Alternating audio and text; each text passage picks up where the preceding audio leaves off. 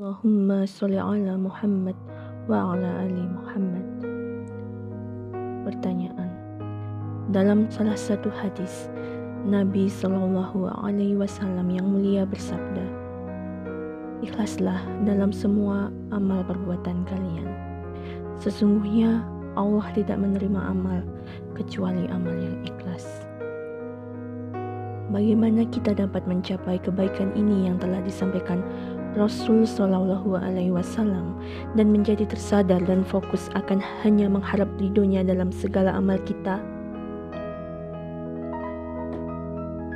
Jawabannya, seorang yang benar-benar beriman, yang cinta kepada Allah Subhanahu Wa Taala, harus mengharap ridhonya dalam segala perilaku dan perbuatannya. Dia tidak seharusnya melihat kepada sosok dirinya sendiri, bahkan hanya untuk sekejap. Dia tidak seharusnya berucap, "Aku berbicara, aku melakukan, aku berhasil." Dan dia tidak mengungkit-ungkit amal baik termasuk dari ingatannya. Terutama ketika dia sedang dalam mengajak orang lain dalam kebenaran, seorang mukmin hendaknya tidak berusaha untuk memamerkan dirinya. Di mana saja ketika ia sedang berbicara atas nama kebenaran, perkataannya harus memantulkan suara yang ada di dalam kalbunya. Saat ia berhasil pada tujuannya, tidak pernah terbesit sekecil apapun dalam pikirannya keberhasilan ini adalah hasil jeripayahnya. Lisan yang tidak berjiwa oleh karena bertentangan dengan kalbunya. Sebuah kesadaran seperti yang disebut di atas tentu saja adalah sesuatu yang tidak bisa diraih hanya dalam sekejap mata. Seseorang harus secara terus-menerus menghilangkan ego dirinya dan mencapai derajat berkata, "Apakah diriku benar-benar ada?" dan pada akhirnya mencapai sebuah tingkatan melupakan dirinya.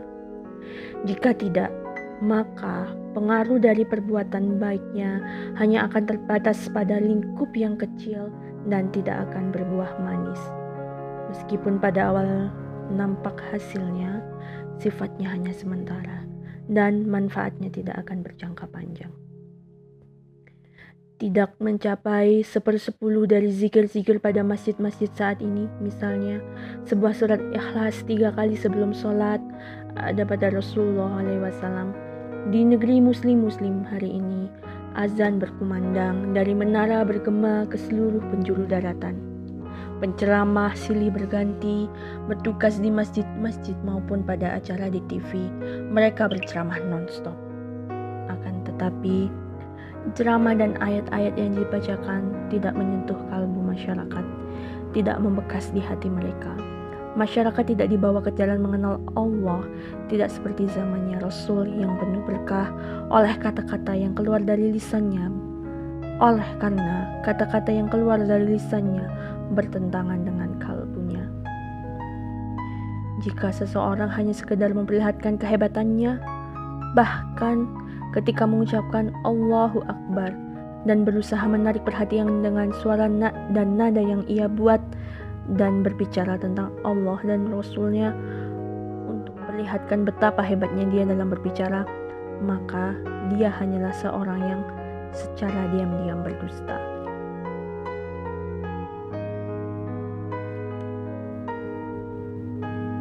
Kedalaman iman.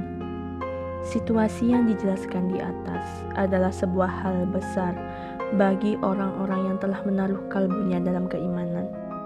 Jika mereka entah bagaimana selama ini selalu menganggap kecil hal ini dan tidak berdiri di tengah-tengah topik ini, maka apa yang mereka harus lakukan pertama kali adalah melihat ke dalam jiwanya dan memperbaikinya sebagai syarat untuk memperdalam keimanannya.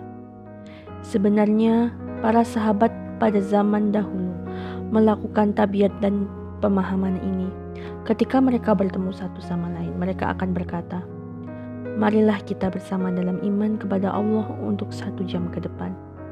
Dengan kata lain, iman telah menyelamatkan kita sejauh ini. Tetapi kita tidak tahu apakah kita masih beriman esok hari. Oleh karena itu, marilah kita periksa iman kita sekali lagi.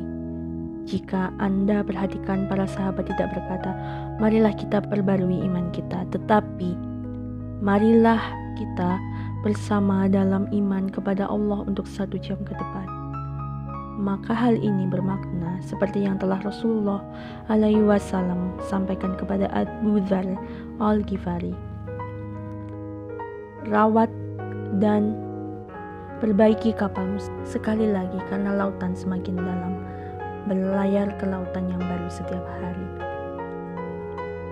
Selayaknya seorang pemuda yang hendak bepergian jauh akan memeriksa semua bagian mobil dari mesin hingga roda, seseorang harus serupa dalam memperbaiki aspek-aspek dirinya yang membutuhkan pemulihan sebagai syarat tanggung jawab dan kewajiban kepada Allah Subhanahu wa Ta'ala. Dengan sebuah fokus yang baru, seseorang harus memperbaiki amalnya sekali lagi. Seseorang yang akan berlayar di lautan hidup ini yang sangat dalam dapat tenggelam kapan saja. Apa yang telah menunggu kita di depan adalah sebuah perjalanan panjang yang bermula di alam kubur dan akan berakhir di surga atau neraka. Oleh karena itu, seseorang harus mempersiapkan dengan baik sebelum melangkah di perjalanan yang berat ini.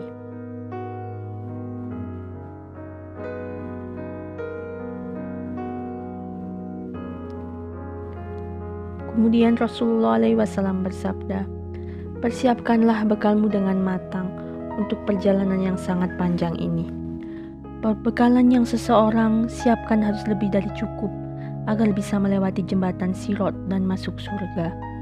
Jembatan Sirat bukanlah jembatan seperti jembatan-jembatan di dunia kita sekarang. Tidak mudah untuk melewatinya. Berdasar yang Rasulullah shallallahu alaihi wasallam sampaikan dalam pembahasan ini, jembatan Sirat akan terasa panjang dan seperti hidup di kita di dunia. Seseorang akan bisa masuk surga setelah berhasil melewati tantangan ini. Sebagai tambahan, untuk mendapatkan bekal yang ia butuhkan selama perjalanan ini, seseorang harus selalu menjauhkan diri dari segala larangan dan dosa karena akan menjadi balasan dan siksaan untuk dirinya. Rasulullah menyampaikan hal ini dengan bersabda, "Ringankanlah bebanmu untuk tanjakan yang akan sangat terjal."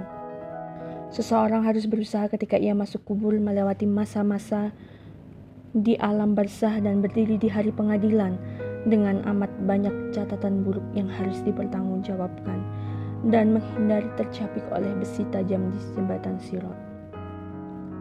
Ikhlaslah dalam segala perbuatan dan hanya berharap ridhonya. Kepada Allah yang amat teliti perhitungannya, mengawasi segala perbuatanmu. Sabda Rasulullah Sallallahu Alaihi Wasallam. Bediuzaman menyampaikan hal ini di Cahaya Ketiga sebagai mana berikut: "Segala hal yang kalian perbuat seharusnya untuk Allah, bertemu orang lain untuk Allah, dan bekerja demi Allah. Bertindak dalam lingkup untuk Allah, demi Allah, dan karena Allah. Allah yang Maha Kuasa dengan cermat menilai perbuatanmu dan mengambil catatan amal baik dan burukmu. Dia mengawasimu setiap saat. Dia mengetahui segala yang tersembunyi. Dia mengawasi segala sesuatu."